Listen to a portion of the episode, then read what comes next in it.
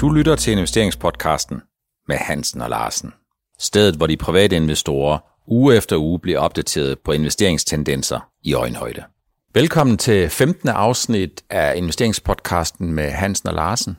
Det er en lille uge siden, Helge, at du i afsnit 14 forudsagde, at der vil komme et øh, comeback til øh, value-aktier. Du sagde ikke, hvornår det ville komme. Jeg var faktisk ikke klar over, at det ville komme så hurtigt. Det skulle jeg måske selv have reageret lidt hurtigere på næste gang. Du kommer med sådan en forudsigelse, så synes jeg da godt, du kan understrege den lidt. Øh, er du selv overrasket over, at, øh, at der lige pludselig er sådan, at investorerne de begynder at kigge lidt på nogle af de value-aktier, som øh, enten øh, ikke er kommet med op, eller ikke er kommet med op i, i tilstrækkelig omfang i forhold til aktiemarkedet generelt? Ja, det har jeg ikke regnet med, at det kom så tidligt, men det kommer jo på et eller andet tidspunkt, havde, var min tanke. Øhm, nu ser vi nogle bevægelser i markederne, hvor medicinalbank-aktierne lige pludselig er begyndt at øh, stoppe op og falde øh, tilbage, øh, for de har jo fået en ordentlig tur opad.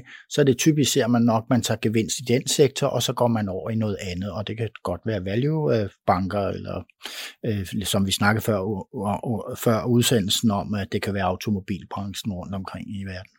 Altså noget af det, som jeg i hvert fald har kigget en lille smule på, og som vi også har været inde på i en af de tidligere øh, afsnit, jamen det er jo, at de tyske bilaktier, de øh, har ligget alt andet end i toppen. De har været underdrejet. Det er som om, at håndbremsen har været taget, og hvis den ikke har været taget, så har de været taget en afsfart, hvor de egentlig bare har stået inde på, inde på siden der, og aldrig for alvor er kommet sig efter den nedtur, der kom i kølvandet på den optur, der var i DAX-indekset i 2015. Det var den gang, hvor ECB de annoncerede QE, øh, ligesom man havde i USA, hvor DAX-indekset steg med 25 procent januar, februar, marts og indtil den 10. april 2015. Og siden dengang, hvis man var så uheldig at fange for eksempel en Daimler-aksle øh, i overkanten af kurs 90, jamen så har man egentlig bare set, at den der øh, Daimler, den er kørt baglæns, og til sidst så er den jo kørt ned i et niveau, hvor investorerne de var bange for, at den var kørt helt ned i grøften. Øh, øh, bundet ud her på 21 i, øh, øh, i midten af marts måned vi har jo hele den her problematik hvad skal, om hvad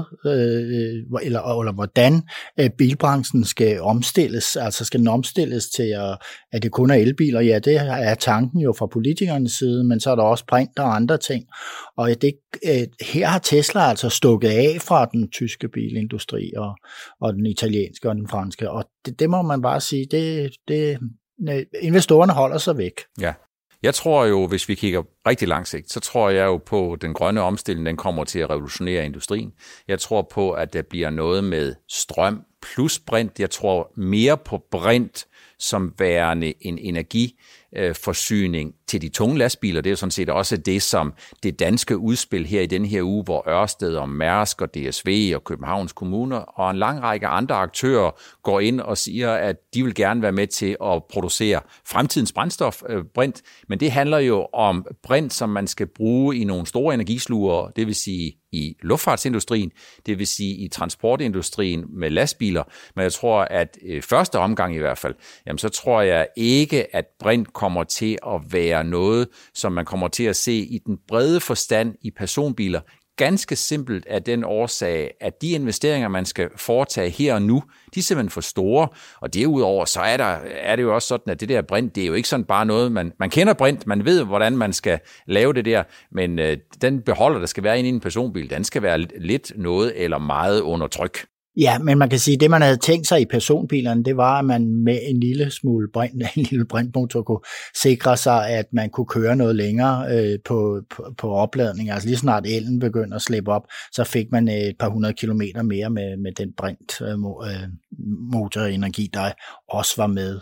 Så det var tanken, og jeg ved ikke, om Daimler-koncernen helt har skrottet det, øh, men øh, de har da i hvert fald stadig kontrakt med Hexagon i Norge, som laver brint, brinttanke så øhm, ja, nu, nu får vi se.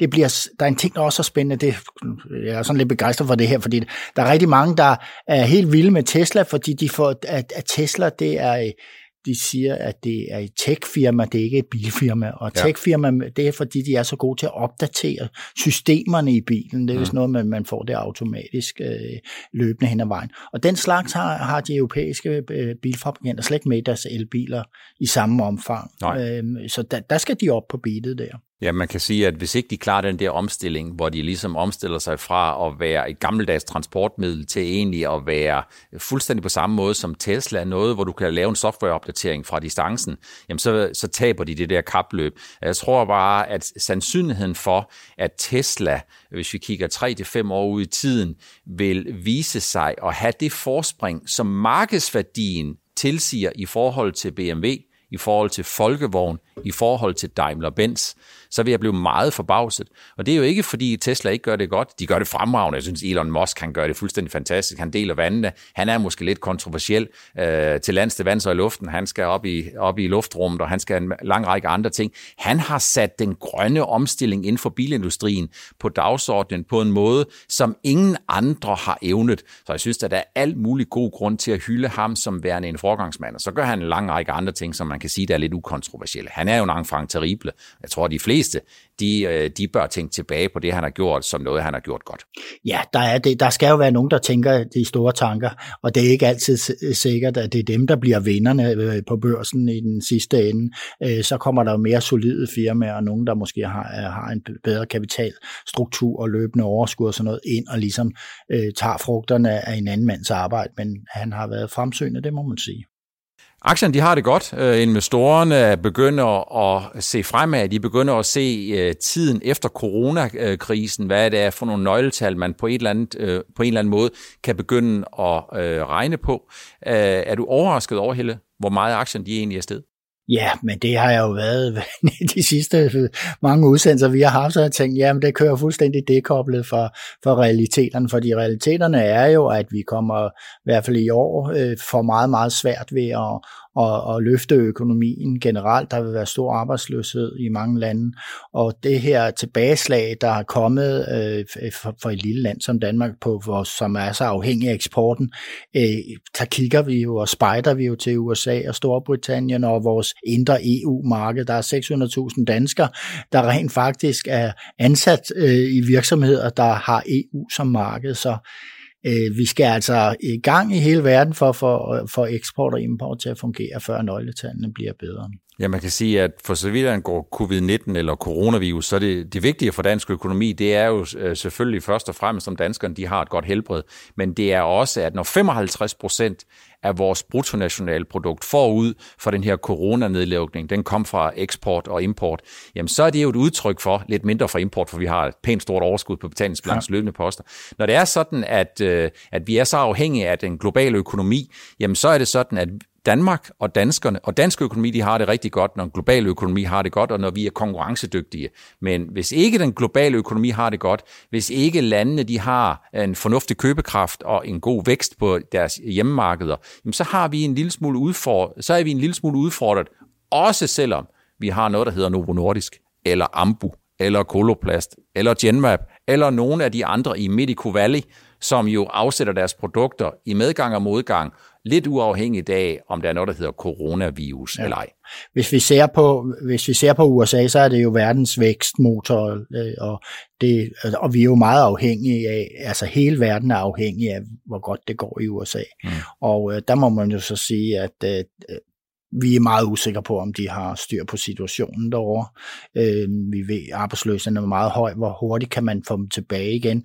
Og så er der jo alle de der konkurser, der er kommet. Øh, jamen, det er jo ikke sådan lige at erstatte store arbejdspladser, som der er gået konkurs derovre i USA. Man kan sige, at Donald Trump, han gør, øh, han gør ellers, hvad han kan. Om fem måneder, så skal amerikanerne, de skal stemme. Og jeg så i går på Twitter, der havde han et opslag, hvor han ligesom øh, sagde, at øh, han, han opfandt et udtryk, der hedder transition to greatness. Jeg har ikke rigtig hørt det udtryk. Jeg troede faktisk, det var sådan, kunne være sådan lidt for dansk et engelsk udtryk. Transition to greatness, vel at mærke ahead of schedule, altså at vi er på vej tilbage. Det er sådan, at øh, Donald Trump han har sådan en evne til, eller en idé om, at han kommenterer en hel del på aktiemarkedet, når det stiger en del, hvorimod vi ikke hører så meget om det, når det er sådan, at aktien de falder lidt eller noget tilbage. Ja, og det er jo paradoks, fordi aktiemarkedet er en ting, men den store økonomi er noget andet. Aktiemarkedet det udgør en mindre del af den samlede globale økonomi, øh, men man bruger det som et spejl for, hvordan øh, situationens tilstand er.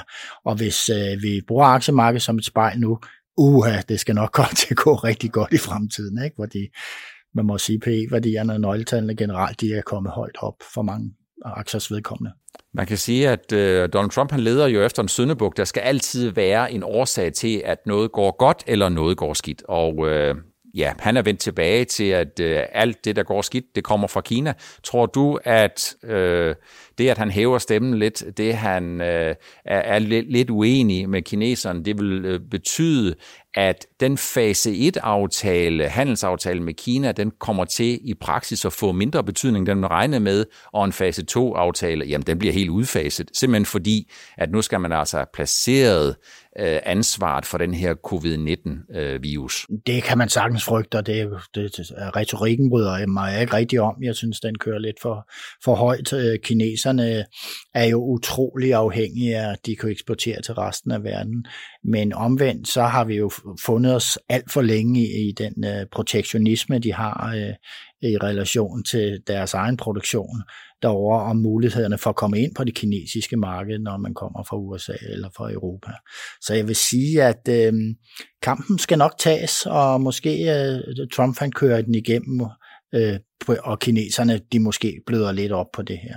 Tror du, at, at Hongkong kan blive der, hvor man øh, ud, øh, udkæmper det, man kunne kalde en form for en stedfortræderkrig, altså der, hvor man ligesom kan sige, at amerikanerne de hylder øh, ytringsfriheden og øh, Hongkong-kinesernes mulighed for øh, at træffe deres egne valg og have deres egne, hvad skal man sige, regler og lovgivning, øh, hvor kineserne øh, ikke er så vilde med at give øh, Hongkong sådan frit spil. Jamen, man kan se, at Hongkong er, er jo et, et, et bedelag, hvad der kan ske, øh, mm. når hvis kineserne får for meget magt. Og det er det. Altså, det var jo meningen, at tingene skulle udspille sig i Hongkong helt frem til 1937, øh, eller 2037, men vi står her 2020, og så indfører de nogle af de ting, som man skulle ende op med om 17 år. Mm. Og det har de allerede på beding nu. Så øh, jeg tror faktisk, at det her corona det kan være med til at sige, ej, hele verden, og ikke kun USA, øh, skal, er lidt mere skeptisk over for Kina. Mm.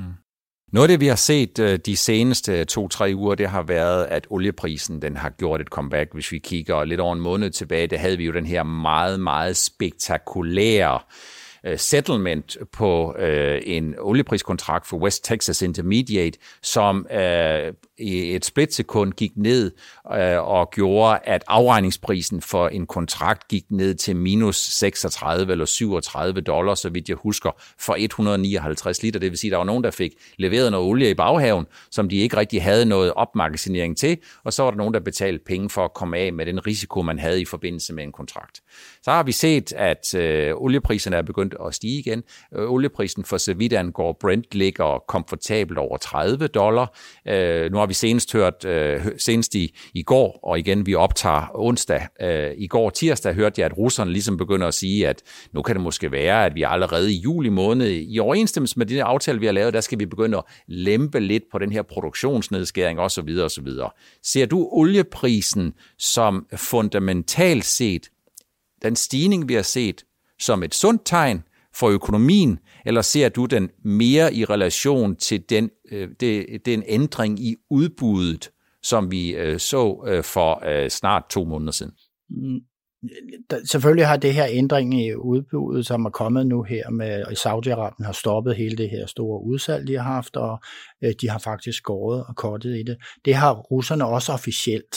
Øh, og jeg siger officielt, fordi at de kører med noget gammel øh, udstyr derovre, og deres olieudvinding, øh, den kører de jo, øh, det er for, tilbage fra sovjettiden. De kan simpelthen ikke skrue, de har ikke en skrue, og de kan lukke ned for olien. Nej. Så de er, har jo pumpet meget op, og nu begynder de at få, få lagerproblemerne over, hvad, hvad de skal gøre olie. Så nu bliver de faktisk, for at leve op til de her, de her kontra- øh, aftaler, der blev lavet, så bliver de nødt til at, at skrue ned på nogle af de gamle udvindingssteder. Øh, vi er i den situation, at Kina er kommet op i gear, og kineserne de køber efter sigende rigtig meget op i den lave oliepris øh, øh, på nuværende tidspunkt. Vi har åbninger over øh, en stor del af verden, og det betyder så, at øh, folk de øh, skal i hvert fald, en ting de ikke skal, de skal ikke ud og køre for meget i offentlig trafik, og det så vi også med SARS i 2003, så stiger privatbilismen og, øh, øh, og også transport generelt, øh, som ikke kræver offentlig transport, hvor der er mange mennesker på en gang, det stiger meget voldsomt. Det gjorde det 2003, og det gør det også nu over hele verden. Det tager, aftager jo noget af al den øh, produktion, der er af olie. Så det presser priserne op, og så øh, vil jeg tro, at øh, jeg vil tro, at når først der begynder at komme nogle flere flyvemaskiner ud, så øh, kan, kan vi havne op omkring de 40 dollar.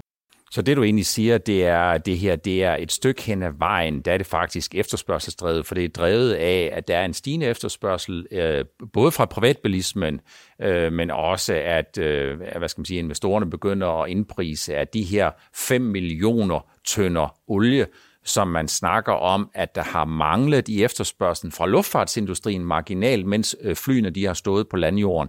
Det er noget af det, som investorerne begynder at prise ind i, at de snart kommer tilbage.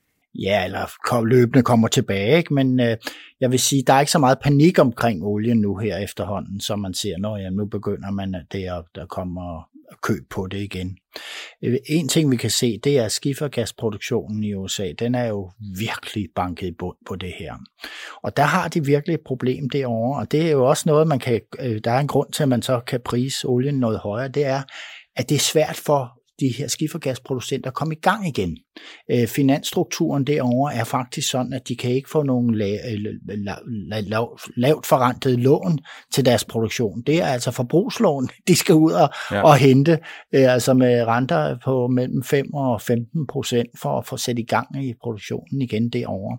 Ja. Så der skal vi have en markant højere oliepris, før at de kommer op i omdrejning derovre og, og, og, og sådan kan tilføre olie til verdensmarkedet igen. Så i princippet, så det jeg hører dig sige, Helge, det er, så er der ikke noget til hinder for, at olien kan stige en lille smule mere, fordi en stigende efterspørgsel øh, bliver nok mødt af en let stigende, et let stigende udbud fra nogle af dem, som skar ned, men vi kommer i en overgangsperiode til at mangle, hvis man kan sige det sådan, der kommer vi til at mangle noget skifergas. Ja, skifer, Eller skifer, skifer ja, øh, både gas og olie. Men der er en chance for, at øh, lige så snart at den begynder at poppe op af prisen, øh, så begynder de jo så at, i skifergasproducenterne at sætte gang i, i gas, gas og olie igen. Men øh, så kommer der mere på markedet, og så falder prisen. Mm. Og så de, de, den skal virkelig markant op, før der, der rigtig kommer stor produktion derovre fra. Ja. Vi er i afsnit 15 af investeringspodcasten med Hansen og Larsen, og vi har også denne gang fået øh, nogle rigtig gode input øh, til øh, programmet, og det er fortsat sådan, at adressen, hvor vi gerne vil have, at I sender øh, jeres øh, gode bidrag ind, den er stadigvæk øh, investeringspodcasten snablandordnet.dk. Og noget af det, som vi øh, har fået øh, et øh, spørgsmål om, jamen det er de her algoritmer. Den her algoritme, hvor, hvor stor en del af den handel der er i aktier, er algoritmehandel. Og hvad betyder det egentlig øh, kort og langsigtet, at der er nogle maskiner, som sidder og handler med hinanden? Altså det er jo noget, vi har oplevet igennem nogle år efterhånden. Jeg kan huske for 6-7 år siden, der øh, en meget berømt dansk daytrader, der skrev bøger og sådan noget, Kosov hedder han, han øh, sagde, nu vil jeg ikke mere, fordi nu kommer robotterne og algoritmerne, og de, dem kan jeg ikke hamle op imod. Og jeg synes helt klart, at jeg, det her med daytrading, det er, hører vi ikke så meget om længere. Øhm, der er rigtig mange, der forsøger, men det, det er ikke åbenbart så nemt mere.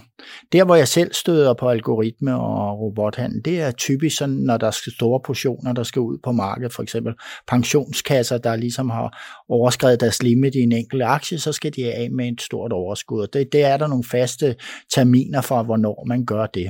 Og der så vi for nylig i Genmap, at der var blevet aktien lagt i trading range i en hel dag, mm. hvor den lå bare cirkuleret mellem 10 point.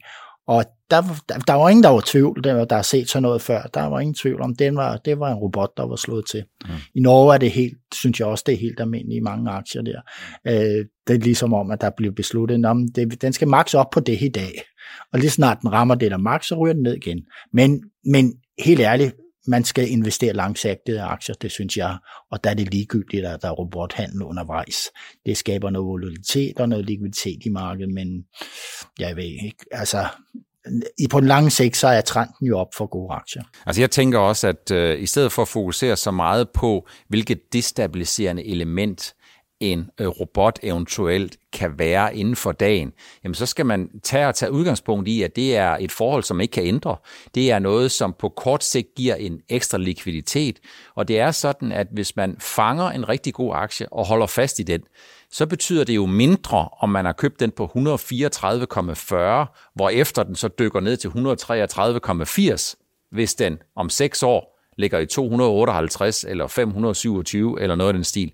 Så generelt set, så tror jeg, at man skal passe på med, at man fokuserer for meget på de små udsving, der er inden for dagen, med mindre det er jo faktisk en del af ens investeringsmetier at prøve at se, om man kan ramme nogle af de her udsving. Og der tror jeg, at øh, noget af det, som man er op imod, det er kunstig intelligens, øh, hvor robotterne de bliver øh, klogere og klogere. Ikke fordi robotterne i sig selv bliver klogere og klogere, men fordi robotterne de bliver, de bliver fødet, kan man have sagt, med nogle informationer, der gør, at de lynhurtigt kan reagere på noget, og de bliver egentlig klogere, fordi mængden af information, den stiger os som mennesker, vi har faktisk svært ved at kapere en stigende informationsmængde, hvorimod en robot synes faktisk, at en uend, et uendeligt antal informationer, det er dejligt man kan sige, at informationsmængden til de private investorer er jo sat ned i, og med at man har muligheden for at være anonym. I gamle dage kunne man tage sådan en midcap-aktie, og der vidste man, det var Spar Nord, der købte op i den, eller Danske Bank, ikke? og der vidste man, der sad nogle gutter derovre, øh, som øh, var meget interesserede i den her aktie, og man vidste jo, når de kom på banen den ene eller den anden vej, så kunne man følge hælene på dem. Mm. Det, det er helt umuligt nu. Nu står der bare øh, anonym på, og så, øh, så har man ikke det mere. Det havde man også op i gamle dage. Og der er altså en meget god joke deroppe, at, øh, at, at at på de der sociale medier, så skriver de så hver gang der var frokosttid, og gik mailerne afsted, og så satte de robotten til, ikke? Og der blev nogle af de der mailer, der sad med de, de pågældende aktier, de blev nævnt med navn, når nu Peter Jensen går til frokost, og nu har han sat robotten til. Så kommer han tilbage, og så ser man et normalt mønster i aktien igen. Ja. Så. Altså, altså det, du siger der, Helge, det må i sandhed være i gamle dage, fordi hvis du snakker om, at det var dengang Spar Nord og, og, og Danske Bank var dem, der drev aktiehandlen, så er det jo sådan, at i dag... Der ja, er det er udlandet, ja, ja. Men... Ja, ja, ja, men du glemmer jo også den, den største danske aktør, det er alle de private investorer, som handler hos Nordnet, for hvis vi kigger og tager den anonyme gruppe ud, så er Nordnet faktisk i Danmark øh, på daglig basis den største, øh, den største handelsaktør, så alle jer, der handler og er kunder hos Nordnet, jamen I kan på den ene side være helt øh, betrykket i, at I er anonyme så I bliver ikke, får ikke øh, tilkendegivet, hvem I er. På den anden side set, så er de private investorer, de spiller en meget stor rolle for så vidt angår at sætte den rigtige pris på den rigtige aktie det er, på det rigtige det er, tidspunkt. Det er fuldstændig enig i, men i gamle dage, så brugte man det sådan og siger, at ah, det er Danske Bank, der kører, det er de store, der kører op, mm. og så kom Nordnet, men i dag, så vil jeg nok sige, at forholdene er helt anderledes. Ja. Man kan næsten ikke sige uh, artificial, kan man sige, robotter og ting og sager, uden at komme en lille smule ind på for eller imod mulighederne Øh, for at låne nogle aktier og så sælge sig kort i dem. Og det er sådan, at jeg tror, at det er noget, der skiller vandene meget. Der er dem, der siger, at det tilfører ekstra likviditet. Ekstra likviditet er jo alt andet lige noget, der kan gøre, at likviditetspræmien den falder. Hvis likviditetspræmien den falder, så får man en mere efficient måde, øh, hvorpå man kan prisfastsætte. Men der er også dem, der synes, at det, at der er nogen, der kan låne en aktie, sælge sig selv kort og presse aktien ned i en kortere periode, jamen det er man stærkt irriteret overfor. Ja, jeg har aldrig rigtig været irriteret over det. Jeg har bare tænkt, det var en markedsvilkår, og øh, hvis der er nogen, der ser en god idé i at, at få, få banket en aktie længere ned, så er det måske, at kan der være en årsag til det. Og det er der typisk for de store shorter. Der er virkelig en årsag. Vi så det med Pandora. Altså, det, det var jo helt klart, at den var alt for højt priset. Mm. Og øh, så var det jo naturligt at gå short i den. Vi har også set det med Teva og andre, hvor man kan sige, det er faktisk logisk nok, at man går i, øh, kort i den. Og det synes jeg, det må man jo så bare acceptere. Øhm, det man kunne sige, at kan man bruge de her robotter til at spekulere med, altså mm. sådan, uden at det har noget med markedsforholdene at gøre? Ja, det kan man jo nok. Men ja. Øh, hvad skal vi gøre ved det? Jeg tror også, at det er et vilkår, som man er nødt til at acceptere. Jeg, jeg, jeg ved jo godt, at jeg måske påkalder mig nogen et diskussionsemne, men i stedet for at ligesom forsøge at argumentere imod, at der er nogen, der shorter en aktie, som man ikke kan ændre, så synes jeg, det er vigtigt at finde ud af, hvad er egentlig ideen bagved, at der er nogen, der shorter en aktie. Og det er altså, når en aktie den bliver sårbar. Og aktien, der bliver sårbar, jamen det er jo kombination, meget ofte kombination af en relativt høj prisfastsættelse, og et selskab, der kommer ud og skuffer. Og når et selskab kommer ud og skuffer, jamen så er det jo sådan, at øh, så kommer der indtjeningsrevisioner i nedadgående retning. Når der kommer indtjeningsrevisioner i nedadgående retning, så kommer der ændrede kursmål og anbefalinger. Og når det kommer, så kører den her negative bølge, og så kan man næsten lige så sikkert som ammen i kirken være sikker på, at det påkalder sig nogen, der ønsker at sælge sig selv kort. Så i stedet for at fokusere for meget på noget, som man ikke kan ændre, for man kan ikke ændre det. Det er et vilkår, der er kommet øh, for at blive, øh, og det er ikke ulovligt at, at gøre det. Så synes jeg, man skal fokusere på, at hvis man først har en aktie, som har skuffet investorerne, jamen så er der en reel risiko for, at de udsving, der kommer i den her aktie, og ikke mindst i nedadgående retning, de er langt, langt større end den fundamentale og langsigtede værdi, den tilsiger. Ja, det er bare en sten i skoen øh, på et tidspunkt øh, i levetiden for en, en god aktie.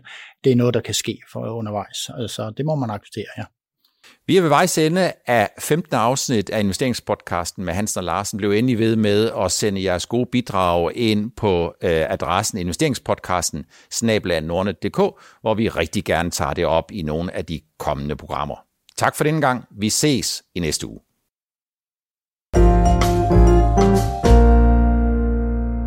Du lyttede til investeringspodcasten med Hansen og Larsen. Vi ses igen i næste uge.